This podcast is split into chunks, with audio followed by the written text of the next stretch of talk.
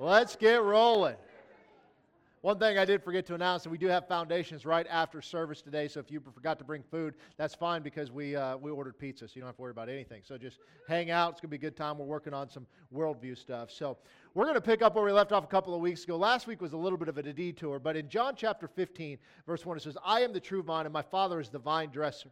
Every branch in me that does not bear fruit, he takes away. And every branch that bear fruit, he prunes, that it may bear more.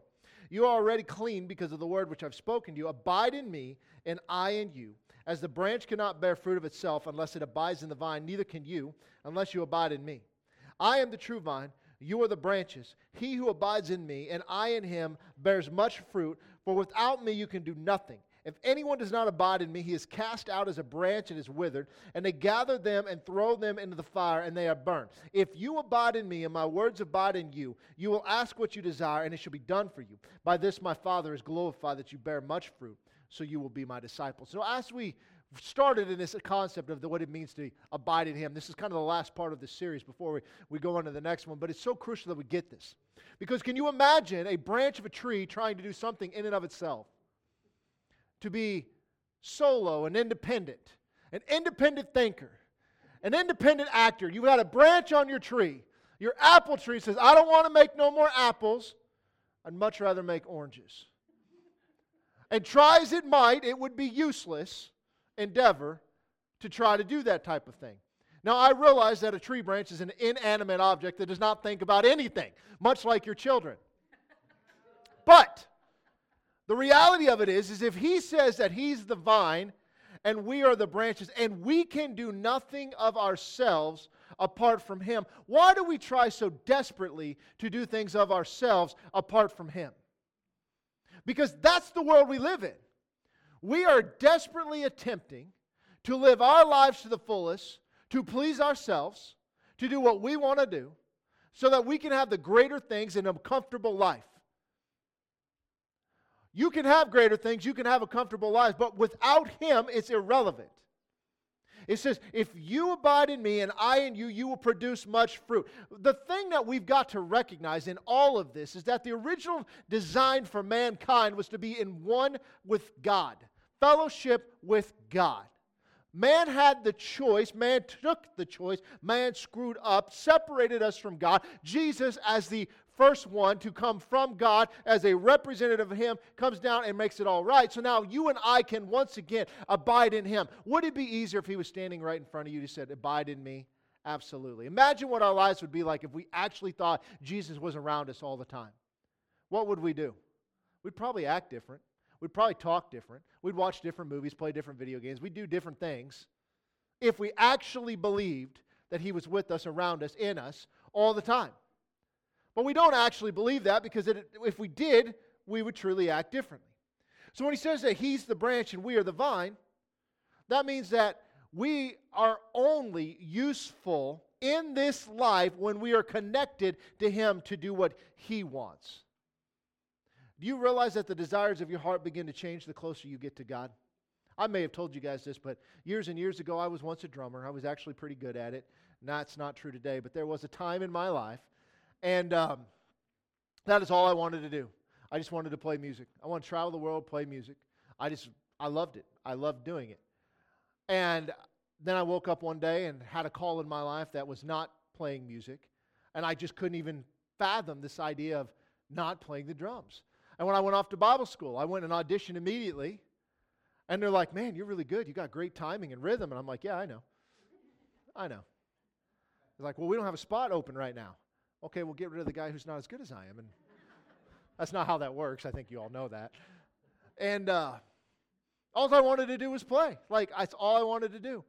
And it was amazing that as I began to grow, and I was 19 years old when I did that, but as I began to grow in God, it's like that desire to travel the world and play the drums just kind of went away. That's all I wanted to do since the time I was in 8th grade. Prior to that, I wanted to be a paleontologist. The idea of digging up dinosaur bones was pretty spectacular. Obviously, that didn't work out either. So, but I mean, it was like something changed, because the closer I drew to him, my desires began to wane and his desires began to become greater. And it's this battle that we constantly fight as the branch to not argue with the vine about what we should and should not be doing. and what we should and should not be producing, and how we should or should not live our lives. We like to argue with the vine and say, nah, that's not good enough. I don't want that. To abide means to remain stable or fixed in a state. When we abide by the rules, we conform to them. When we abide by a decision, we accept it. But what we have is what I talked on last week. I don't know how many of you guys were able to get online last week. I know it was weird. It was weird for all of us, the 8 of us that were in this room. And that super cold, snowy, frigid weather. I know most of you were stranded at home out in the boonies, couldn't get out. I get that. But as I'd been praying over the last several months, this thing that verse at the end of Judges just keeps coming to me, that they did what was right in their own eyes. They did what was right in their own eyes. You have a 300-year span from the very first time they asked God, what do you want to do, to the second time they asked God, what do you want to do? 300 years. That's an enormous amount of time to actually consult God on what He wants. Hey, Mr. Vine, what would you like for me as your branch to do? No, they did what was right in their own eyes. Why? They were without a king. It was that time. They had nobody to tell them what to do. Well, let me ask you something. Who's your king? Who tells you what to do? When you're a child, from the moment you get up to the moment you go to bed, you got somebody in your ear telling you what to do. Yeah, put your shoes on. Don't leave your socks there. Pick up your dirty underwear. Did you change your underwear? Did you brush your teeth? Don't punch your sister. Don't tackle your little brother and break his dang arm. I mean it. Like, somebody is telling you what to do. And then as you become an adult, who tells you what to do? Well, your employer does. Tells you where to be, when to be, how to be, what to do, all of that. But outside of that, you're not required to go to church anymore. You're not required to give anymore. You're not required to pray anymore. You're not required to read anymore. Not required to do any of this stuff. You see, we as individuals, adult human beings in this world, in one sense or another, without a king. We have nobody ruling over us to tell us what we should and should not do, which means it is up to us. So we, as the branch, get to tell the vine what we're going to do because we do what is right in our own eyes. That's the world we live in right now. That's the world we live in right now. It is bleeding into the church. We are in a pattern of the book of Judges, and you watch. I want you to mark my words today, okay? This isn't necessarily a thus saith the Lord. This is something for watching patterns. There is going to be a shaking that takes place that will wake up the church. I don't know what that is. I don't know when that is. Because the church is asleep at the wheel. And the reason for that is because we have a generation that was brought up where everything had begun to be done for them, and they were not accountable for their actions. In other words, when you make dumb decisions, the reason you don't make that decision twice is because how it affected you. But when you have somebody who keeps you from feeling the pain of those decisions, you'll continue time and time again. That's where we are now. What happens in our country when we make stupid financial decisions? They print more money. We don't feel it. We don't feel it. What happens when we have a medical thing? Well, we can go to a doctor at any point in time. There are so many options for us. What happens if you're hungry? Who goes hungry in this country? Only those by choice who refuse to go out to the things that are actually available, because there should be nobody starving because there is food everywhere. Who's without a job right now? Only those by choice, because basically the qualification to get hired is to fog a mirror. Can you fog this? Blow on this. Okay, good. You have a pulse? Great, you're qualified. We'll take you. It's the best time ever if you're an idiot. I mean, the thing is when we think about this, we as a society have been so coddled that now we get to do what we want, and now we're in this weird time frame where there is really little consequence to our action. Look what's going on in our society. Why is crime running rampant in some of these major cities? Because they pulled back the police force. They're not enforcing the laws. I mean, I saw something, I don't remember if it was a Home Depot or where it was, an employee got fired for trying to stop somebody from shoplifting in like Portland or something. I don't remember where it was. I don't even know if they have Home Depot in Portland. Whatever it was. Is that not crazy? Nothing happened to the individual. So why do they keep going in and robbing these stores and stealing? Because there's no consequence. That's the thing. If a woman has multiple children with multiple fathers, Is it a problem or is it a benefit? Well, what happens? The state pays her more money. She's incentivized to do wrong. See, the society we have has no king. We as believers have no king. The only king we have is God Himself. And we have to choose as the branch if we are going to submit our lives to the vine. There is the life. There is the purpose. There is the blessings. Try as we might, it'll never fulfill. 1 John chapter 2, verse 3. Now by this we know that we know Him, if we keep His commandments. He who says, I know Him, and does not keep His commandments is a liar, and the truth is not in him. But whoever keeps His word, truly the love of God is perfected in him. By this we know that we are in Him. He who says he abides in Him ought himself also to walk just as He walked. Could you imagine Jesus saying to the Father, hey, I know why I came here. I know the purpose that I'm here. But I don't want to do that, so I'm not going to. Think about that. The last prayer He had, Lord, not my will, but yours be done. What do we do? Lord, not your will, but mine be done. That's what we do. God is optional to us. Look at 1 John 4:15. Whoever confesses that Jesus is the Son of God, God abides in him and he in God. So we're supposed to walk as Jesus walked, and we're supposed to recognize that God is abiding in us, and we should know that everything we do is from a position of righteousness. This rightness with God, the ability to go before the Lord. The problem is we get the choice. We don't believe God's word. If we did, we would act different. We would talk different. We would live our lives differently if we really believe that. The seconds that something happens to us, whether it's from somebody else or whatever, we immediately get in our feelings. And we're like, well, that's not right. They shouldn't do that, and blah, blah, blah. And then we blame God. We act as if God had something to do with that. Do you guys realize that people will wrong us? Do you realize that Christians will wrong us? Do you realize that people make mistakes and they say things that are dumb and do things that are dumb? And it's not our job to be offended. It's our job to get over it because it's irrelevant. Because all of this is going to end. Walk as He walked. Do you think anybody talked bad about Jesus? Pretty sure they did. Walk as He walked. Colossians chapter 2, verse 6. As you therefore have received Christ the Lord, so walk in Him, rooted and built up in Him and established in the faith, as you have been taught, abounding in it with thanksgiving. Beware lest anyone cheat you through philosophy and empty deceit, according to the tradition of men, according to the basic principles of the world, not according to Christ. For in Him dwells all the fullness of the Godhead bodily, and you are complete in Him, who is the head over all principality and power. Rooted and built up in Him, established in the faith. Why do you think, and we could do more of these, why do you think there's an overabundance of verses that talk about being established in Him, living in Him, recognizing you're complete in Him, that He is in you and you are in Him, and that you and He are one? Why do you think there's so many verses about that?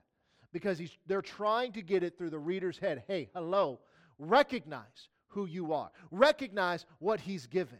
Recognize who He created you to be. Because when you give your life to Christ, you are now His disciples. Therefore, you are created in the image of Him. You are His representative. You are now a branch that should be connected to the vine. You no longer dictate where your life goes. He does. I remember as a kid growing up in church, it was this big thing about everybody had to go into ministry. That was the big thing back then, the 80s and the 90s. And it was like one of these things where you had you convinced, like, oh, man, God may call you to Djibouti. Going to send you down to the middle of nowhere in Africa. And you're like, oh, there's lions and tigers and bears. I'm going to pass. And I remember praying as a kid, like, God, I will do anything that you want me to do. I will go anywhere you want me to go. But here's a short list of no-goes. And it was usually stuff I'd seen on National Geographic. Like, it was one of these things where it was in you. And what was it? I was holding back something from God. I was holding back something from Him because I did not recognize that my completeness in Him was now in force. My life was not my own. I needed to do what He wanted me to do. All I wanted to do as a teenager was play the drums. I didn't care if they preached on Sunday. Let's just do more music. Because frankly, I was better than the preacher. At least I thought so. I mean, it was one of those things where it was like, this is all I want. And as I grew and began to mature and began to grow, I was like, okay, what do you want for my life?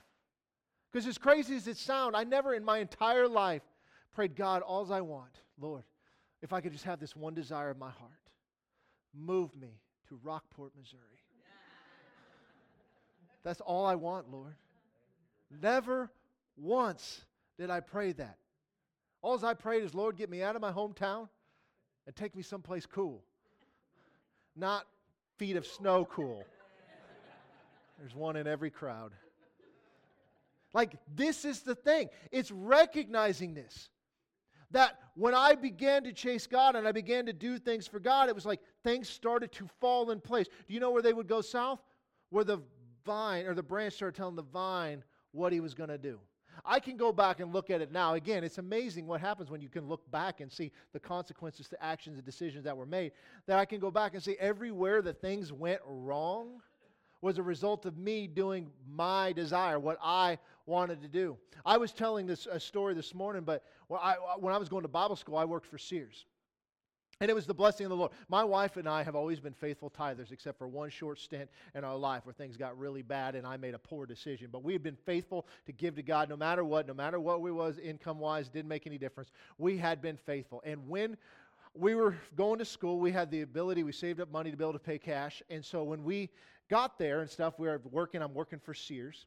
And I was selling flooring. And I was doing pretty well because I was paid on commission. I was selling carpets. Like, this is a pretty sweet gig. On top of that, I was technically the supervisor over the department of three people, me being one of the three. And all that meant is I got to make the schedule. And so during football season, I didn't work on Saturdays. It was spectacular. I had another lady who didn't want to work a different day, so she loved Saturdays. So it was great. And so it was wonderful. And then we went home for Christmas that first year, and I get a call from the store manager saying they're not doing flooring anymore, that we're getting rid of the department, but we don't want you to leave. Like, we've got a spot for you. We want you to move to lawn and garden. I didn't know anything about lawnmowers, but I was like, all right, whatever. You know, it's a job. I just need to pay the bills. And so we got in there, and I'm learning this stuff and whatnot. And there was one day where I set a store record for sales on the floor of the department. I sold over $40,000 worth of lawnmowers that day. And here's how it happened. I'd be standing here, and somebody would walk up to me. He's like, hey, can you help me? I was like, sure, what's up? Oh, I want to buy that mower. Oh, okay, great. I want to sell you that mower. And then I'd sell them the mower. And then I'd go stand over here, and somebody else would come up to me. There are four sales guys on the floor. Everybody kept coming to me. And I had no idea why. And at the moment, I didn't know anything about, like, the provision of God and any of this stuff. I'm 19 years old. I don't know nothing from nothing. And I'm just like, oh, man, this is cool. And it finally got to the point where it's like, okay, guys, I'm going to go off the floor because nobody else has sold anything today. And I'm just going to go wander around for a little bit. So I went over to the hardware department, and I'm just looking at tools and thinking of all the stuff I can buy with this newfound commission and tools I don't know how to use and all of that. And this couple comes up to me and is like, hey, sir, can you help us? I said, well, I can try. I don't know anything about hardware. I'd be happy to get somebody for you. Like, oh, no, we want to buy a lawn tractor. I'm like, sure, why not?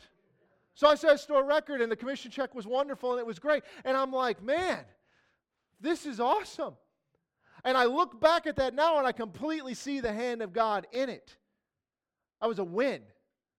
And then when I look back at all my losses, I can completely say where God said, hey, don't do that, hey, don't do that, hey, don't. Oh, he did that. It's abiding in him. The branch telling the vine what to do. Colossians chapter 2, verse 6. I know I just read it, so I want to read it again. As you therefore have received Christ Jesus the Lord, walk in him, rooted and built up in him and established in the faith. Do you know what it means to establish something? It's got this firm foundation. There is the faith. Not deviance from the faith. Not sidetracks from the faith. There's the faith. Rooted and grounded in the faith, which is in him. We live our lives like we are waiting for something to happen. We're waiting for God to do something. We're waiting for God to give us what we need. If what we are waiting for is out there that we can seek and desire, then yes, by all means, we can go and get it. But if we are truly complete in him, then we have to believe that verse where it says, hey, Do everything under the Lord, and these things will be added to you. Seek first the kingdom, then these things will be added to you. All of these things that we're chasing will never bring satisfaction. That's the vine telling the branch telling the vine. We've got to get it back in the proper way. And this all comes from a moment of trust. Do we believe what God has said? Do we believe what God has promised? Is God's word, the Bible, truly God's word?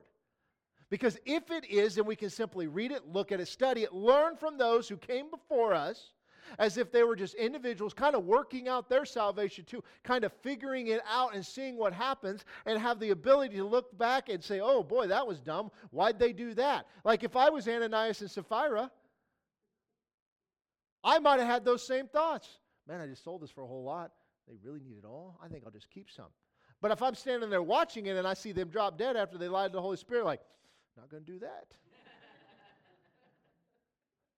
I mean, that's the thing, guys, is we look at this and we're like, okay, what does God want? How can I trust Him? We've started to talk about this concept of faith and what it is. Hebrews chapter 11, verse 1, it says, now faith is the substance of things hoped for and the evidence of things that are not seen. By it, being faith, the elders, those who came before us, obtained a good testimony. By faith, we understand that the worlds were framed by the word of God, so the things which are seen were not made of things which are visible. It's by faith because we weren't there to see it. But we understand we're taking their word for it. By faith, Abel offered to God a more excellent sacrifice than Cain, through which he obtained witness that he was righteous, God testifying of his gifts. And though it, he being dead, or through it, he being dead, still speaks. By faith, Enoch was taken away so that he did not see death, and was not found because God had taken him. For before he was taken, he had this testimony that he pleased God. But without faith, it is impossible to please him. For he who comes to God must believe that he is, and that he is a rewarder of those who diligently seek him. So how do we please God? Takes faith. It takes faith. You see, we live in a world as if when I see it, I'll believe it. But the world of God is when I believe it, then I'll see it. It's completely backwards. The concept of giving money and trusting God to meet all of your needs is backwards to the world system, where we're supposed to consume and amass as much as we can. That thing is yours. You do with it what you want. But the God system is, oh, this all belongs to Him. Lord, where do you want it to go today? There's hundreds and hundreds of examples of that. Hebrews chapter 10, verse 23 says, let us hold fast the confession of our hope without wavering, for He who promised is faithful. He who promised is faithful. Do we believe that? Hold fast to our hope without wavering? No, we waver. We don't believe it. Just getting real. John chapter 17, verse 20. We see what Jesus did. He says, I do not pray for these alone, talking about the 12, but also for those who believe in me through their word. That's you and I. You guys realize that that's you and I? Their word is captured in the pages of Scripture. You and I are who Jesus is praying for right now. That they all may be one, as you, Father, are in me, and I in you. That they also may be one in us, and that the world may believe that you sent me. And the glory which you gave me, I have given them, and they may be one just as we are one. I in them, and you in me. That they may be made perfect in one, and that the world may know that you have sent me, and have loved them as you have loved me. Father, I desire that you also, they also whom you gave me, may be with me where I am. That they may behold my glory which you have given me, for you loved me before the foundation of the world, O righteous Father. The world has not known you, but I have known you, and these have known that you sent me, and I have declared to them your name, and will declare it, that the love that which you have loved me may be in them, and I in them. See, what you may not realize, and this is what we began to talk about, is that Jesus lived his life on this earth in trusting God's word. Trusting the promises, recognizing who he was. How do we know? He always responded with Scripture. How do we know that Jesus was abiding in the Father? Because there were many times where he would go off and he would pray. There's 38 times captured in the pages of Scripture, which we know is just a short snippet. I mean, the examples in John as an illustration here. John captures about 19 days of Jesus' life. Do you think Jesus maybe prayed outside of those 19 days? It's entirely possible. He was abiding in Him. He was aware of that the Father was in Him and He was in the Father, and that He was baptized with the Holy Spirit. He knew who He was. So there was no question that He, at that moment, living a life as an example to you and I, that we could walk in the same thing that He did, never once told the Father no. He never once chased what He wanted. He simply went after God. Matthew 17, verse 14. It says, when he had come to a multitude, a man came to him, kneeling down to him and saying, Lord, have mercy on my son, for he is an epileptic and suffers severely, for he often falls into the fire and often into the water. So I brought him to your disciples, but they could not cure him. And Jesus answered and said, O faithless and perverse generation, how long shall I be with you? How long shall I bear with you? Bring him to me. And Jesus rebuked the demon, and it came out of him, and the child was cured that very hour. And the disciples came to Jesus privately and said, Why could we not cast it out? And Jesus said, because of your unbelief. So why couldn't they do it? Their unbelief. They did not believe they could do it. They did not believe that they had the authority. They did not believe that they had the power. They did not believe they had the responsibility. I'm not sure exactly what it was. I'm just telling you, they did not believe what Jesus had told them. So I say to you, if you have faith as a mustard seed, you will say to this mountain, move from here to there, and it will move, but nothing will be impossible for you. However, this kind does not go out except by prayer and fasting. What does prayer and fasting do? It makes you recognize, makes you abide. That's what it is. You see, this is all that Jesus was illustrating. Is that his life, as a reflection to you and I, was not his own. It belonged to his Father. He was there to do the work of the Father. He illustrated what the work of the Father was. He laid down his life willingly because that was what the Father wanted. That was what the plan. What about you and I? We say that we have faith, do we not?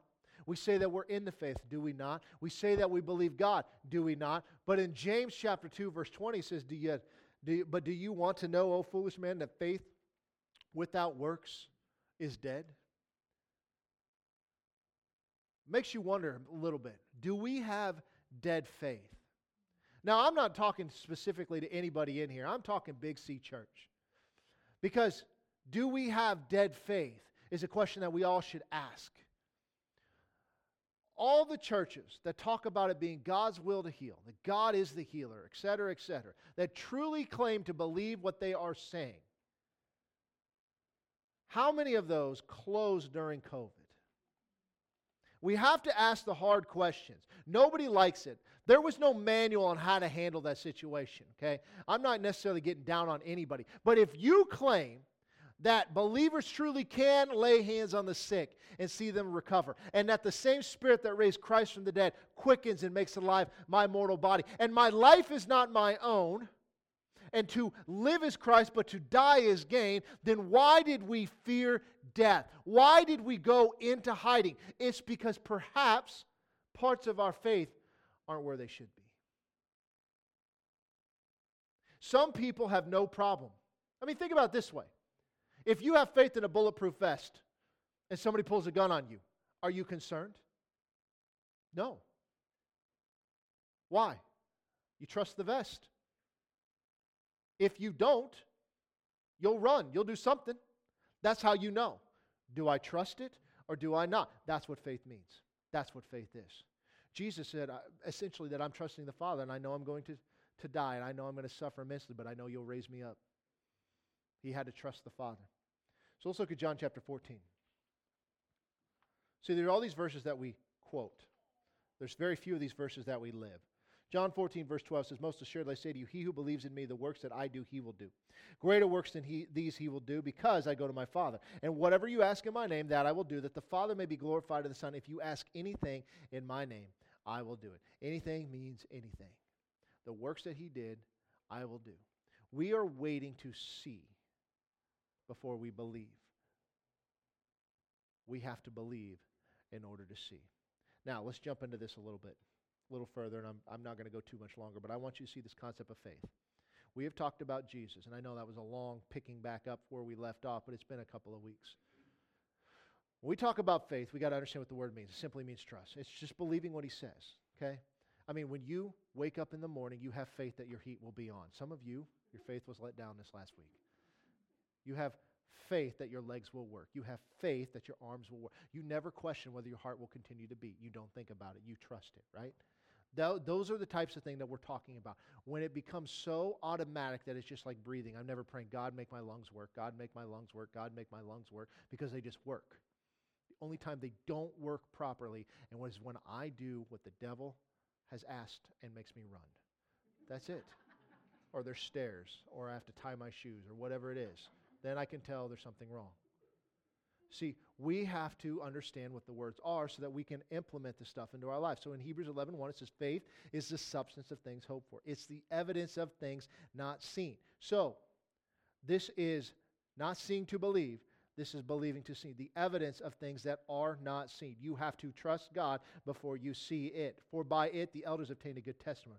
By faith we understand that the worlds were framed by the word of God, so that the things which are seen are not made of the things that are visible. By faith Abel offered to God a more excellent sacrifice than Cain, through which he obtained witness that he was righteous, God testifying of his gift, and through it, he being dead still speaks. By faith, Enoch was taken away, so he did not see death, and was not found because God had taken him. For before he was taken, he had this testimony that he pleased God. But without faith, it is impossible to please him. For he who comes to God must believe that he is, and he is a rewarder of those who diligently seek him. Now, when we go through this list of people, and all of these people here, there's a list of names throughout this entire thing. These are examples of people who lived by faith.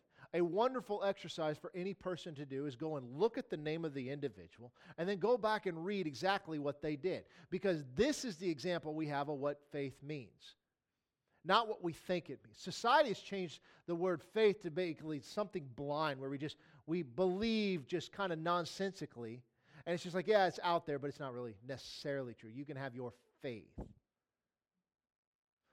But that's not what was going on here. You see, he who promised was faithful, therefore they trusted what he had said, what he had commanded. When he said, pick up and move, they picked up and moved. When he says, go there, they went there. When he said, don't, they didn't. They trusted him.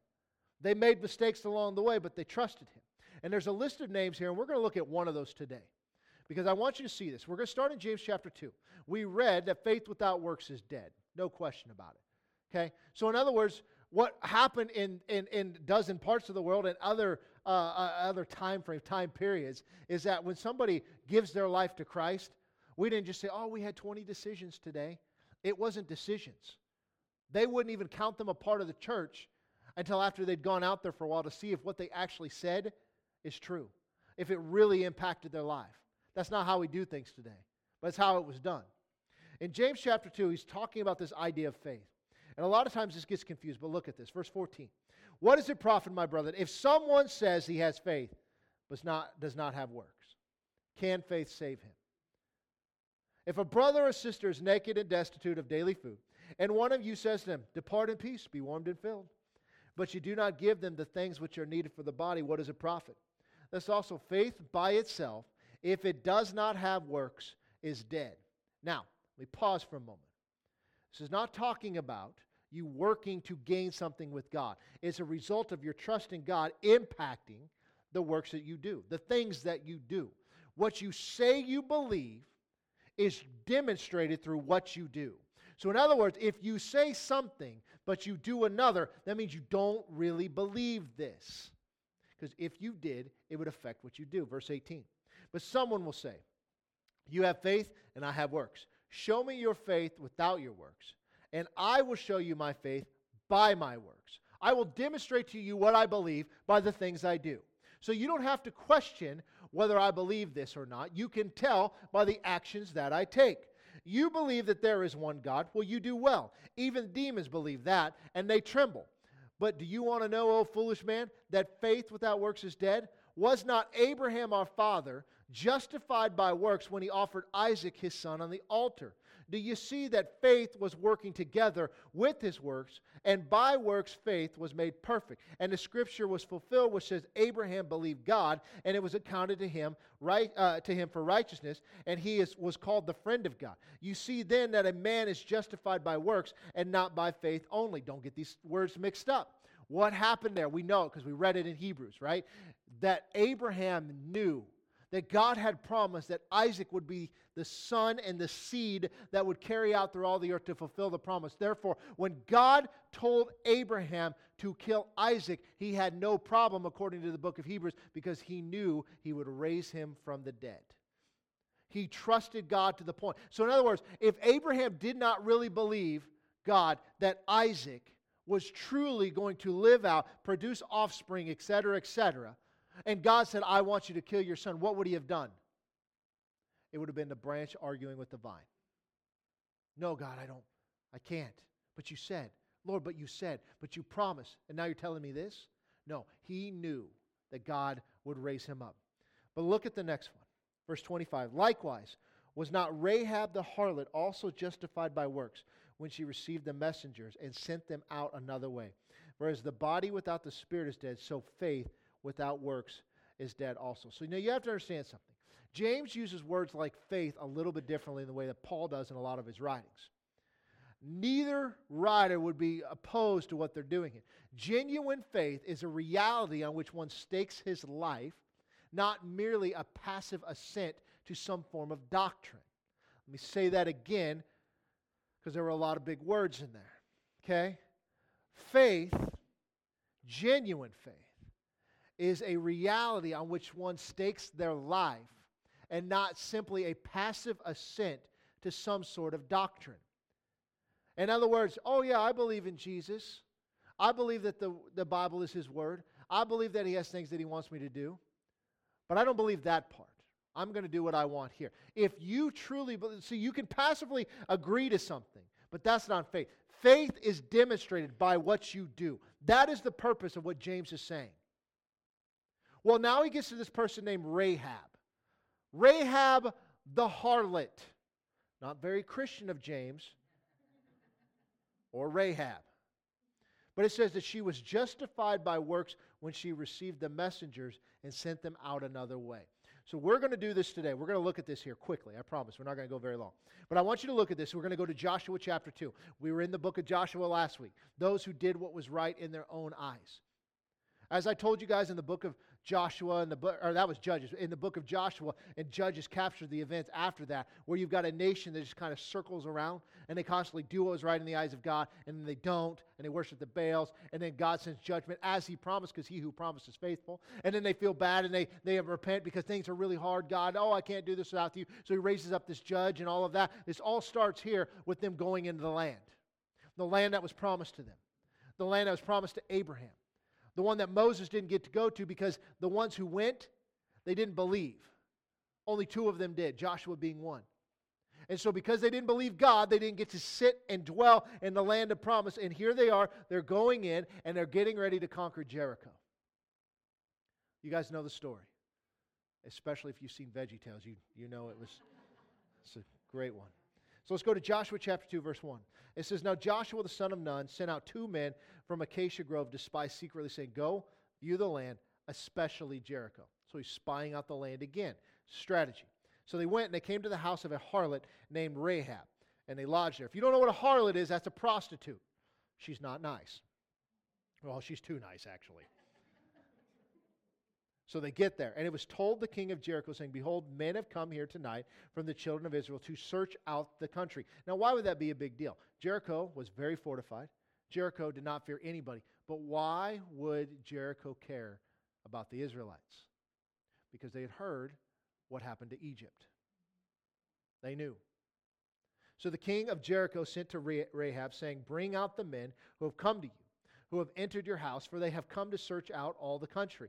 And the woman took the two men, and she hid them. And she said, yes, the men came to me, but I did not know where they were from. And it happened as the gate was being shut, when it was dark, that the men went out. Where the men went, I don't know. Pursue them quickly, for you may overtake them. But she had brought them up to the roof and hidden them with the stalks of flax, which was laid in order on the roof. So they're hidden under the roofing material, essentially. Then the men pursued them by the road to the Jordan, to the fords, and as soon as those who pursued them had gone out, they shut the gate. Now before they lay down, she came up to them on the roof and said to the men, I know that the Lord has given you the land. How did she know that? That the terror of you has fallen on us, and that all of the inhabitants of the land are faint-hearted because of you. Well, why was that the case? For we have heard how the Lord dried up the waters of the Red Sea for you, when you came out of Egypt, and what you did to the two kings of the Amorites, who were on the other side of the Jordan, Sihon and Og, whom you utterly destroyed. So they had heard what had happened, so these guys are fearful. And as soon as we heard these things, our hearts melted. Neither did there remain in any more courage in anyone because of you. For the Lord your God, He is God in heaven above and on earth beneath. How did she come to that conclusion? Because only God could pull off what happened with these Israelites. She believed as a result of what she'd seen. Now therefore I beg you, swear to me by the Lord, since I have shown you kindness, that you also will show kindness to my father's house, and give me a true token, and spare my father, my mother, my brothers, my sisters, and all that they have, and deliver our lives from death. So the men answered her, our lives for yours, if none of you tell this business of ours. And it shall be, when the Lord has given us the land, that we will deal kindly and truly with you. Now look how they phrase that. When the Lord has given us this land.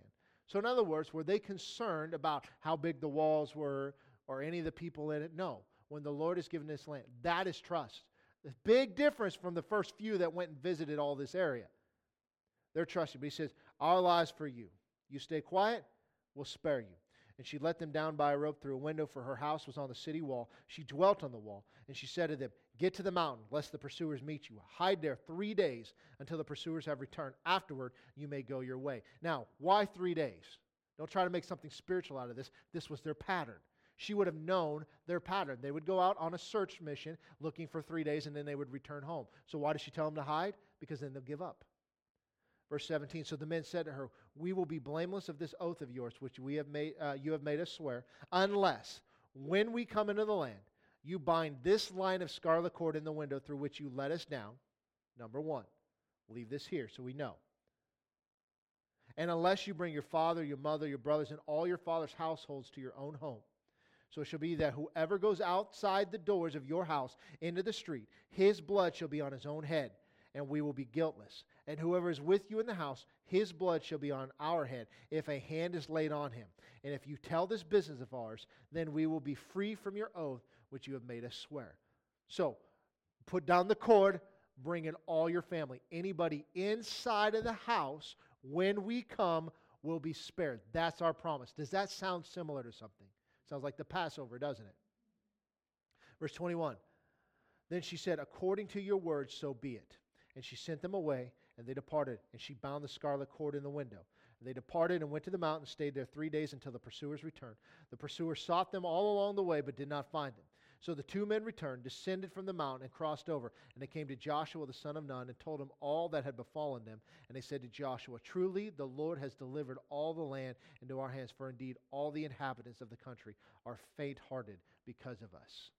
So they're confident that God's going to do this. They've made a deal. Now, how do you know if Rahab believes the deal? She has faith in the words that they said and trust that they will do what they said they will do. Well, we know because she will leave the cord in the window and bring all of her family into the house. That's how we know. If she didn't believe them, what would they do? Try and hide, try and run, try to do something else. But she trusted them. Are they sitting ducks waiting to be slaughtered if they lie? Absolutely. But they knew, she knew, what God had done for them, that these are people of God. They have no king. God is their king. And they will fulfill their promise. Let's jump ahead to Joshua chapter 6, verse 17. It says, now the city shall be doomed by the Lord to destruction, and all who are in it. Only Rahab the harlot shall live, she and all who are with her in the house, because she hid the messengers that we sent.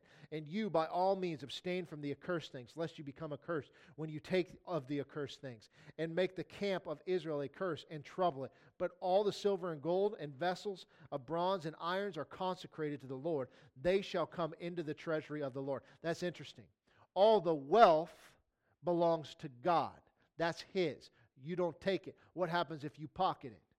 There'll be consequences. They're God's. Don't keep what belongs to Him. Verse 20, so the people shouted when the priests blew the trumpets, and it happened when the people heard the sound of the trumpet, and the people shouted with a great shout that the wall fell down flat. Then the people went up into the city, every man straight before him, and they took the city. They utterly destroyed all that was in the city, both man and woman, young and old, ox and sheep and donkey, with the edge of the sword. But Joshua has said to the two men who have spied out the country, go into the harlot's house, and from there bring out the woman and all that she has, as you swore to her. And the young men who had been spies went in and brought out Rahab, her father, her mother, her brothers, and all that she had. So they brought out all of her relatives and left them outside the camp of Israel. But they burned the city and all that was in it with fire. Only the silver and gold and the vessel of bronze and iron they put into the treasury of the house of the Lord. And Joshua spared Rahab the harlot, her father's household, and all that she had. So she dwells in Israel to this day, because she hid the messengers whom Joshua sent to spy out Jericho. So how do we know she believed him? How do you know she trusted? How do you know she had faith in their word? They stayed there and waited. They did exactly what they said they would do. She did exactly what they said to do.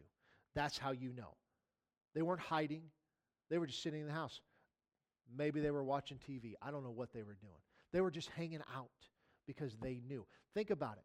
During the Passover, you know the death angel is coming because this is the 10th of 10 plagues. You've watched the frogs and the flies and all the other stuff. And God says, I want you to kill this lamb. I want you to consume the lamb. And you'll be fine as long and only if you will put this blood on the doorpost. That's it. If you don't do it, you will die. If you do it, you will live. They didn't run. They didn't hide. They applied the blood. They trusted God's word. The same thing is going on here. Why does that matter? You see, this is what faith is. We've turned it into a series of beliefs, but it's actually a series of trusting God, and our actions reflect that. Now, Rahab is interesting. Rahab the harlot, the prostitute. She was very likely at some point a temple prostitute. Very likely. It's hard to say for sure. But why does this woman matter? She shows up in Hebrews. She shows up in James. She's a demonstration of faith. Well, if you look at the genealogy of Jesus in Matthew chapter 1, it says in verse 5, it says, Salmon begot Boaz by Rahab. And Boaz begot Obed by Ruth, and Obed begot Jesse, and Jesse begot David the king. And the further you take that now, you get to our Savior, Jesus. Rahab was a big deal, and it all started because she trusted. That's what faith is. So Jesus had faith, and we see in the hall of faith that they had faith, and we start to define our terms. Then what about you and I? What does faith look like for you and I? We'll start getting into that in the next couple of weeks. Let's pray. Father, we thank you for your word. Lord, we thank you that we trust it, that we believe you, that we'll live our lives as a reflection of you, not doing things of our own, but doing things for you, doing things that you want, trusting your word and your promises, Lord, because he who promises is faithful. Lord, I pray for opportunities to share the faith, share our beliefs and the things that we have and the things that we hold on to, that the world around us can see through us your love, not just through the words we speak, Lord, but the way that we live our life, the things that we do, that all that we have belongs to you, and there's nothing that we would hold back from you. So, Lord, I thank you that you give us opportunities each and every day to live our lives for you, to not just simply take up space and exist, but to actually have a count and to be used for your kingdom. Lord, be glorified in everything we do. It's in your mighty name we pray. Amen. Guys, have a great week. God bless you. See you Wednesday.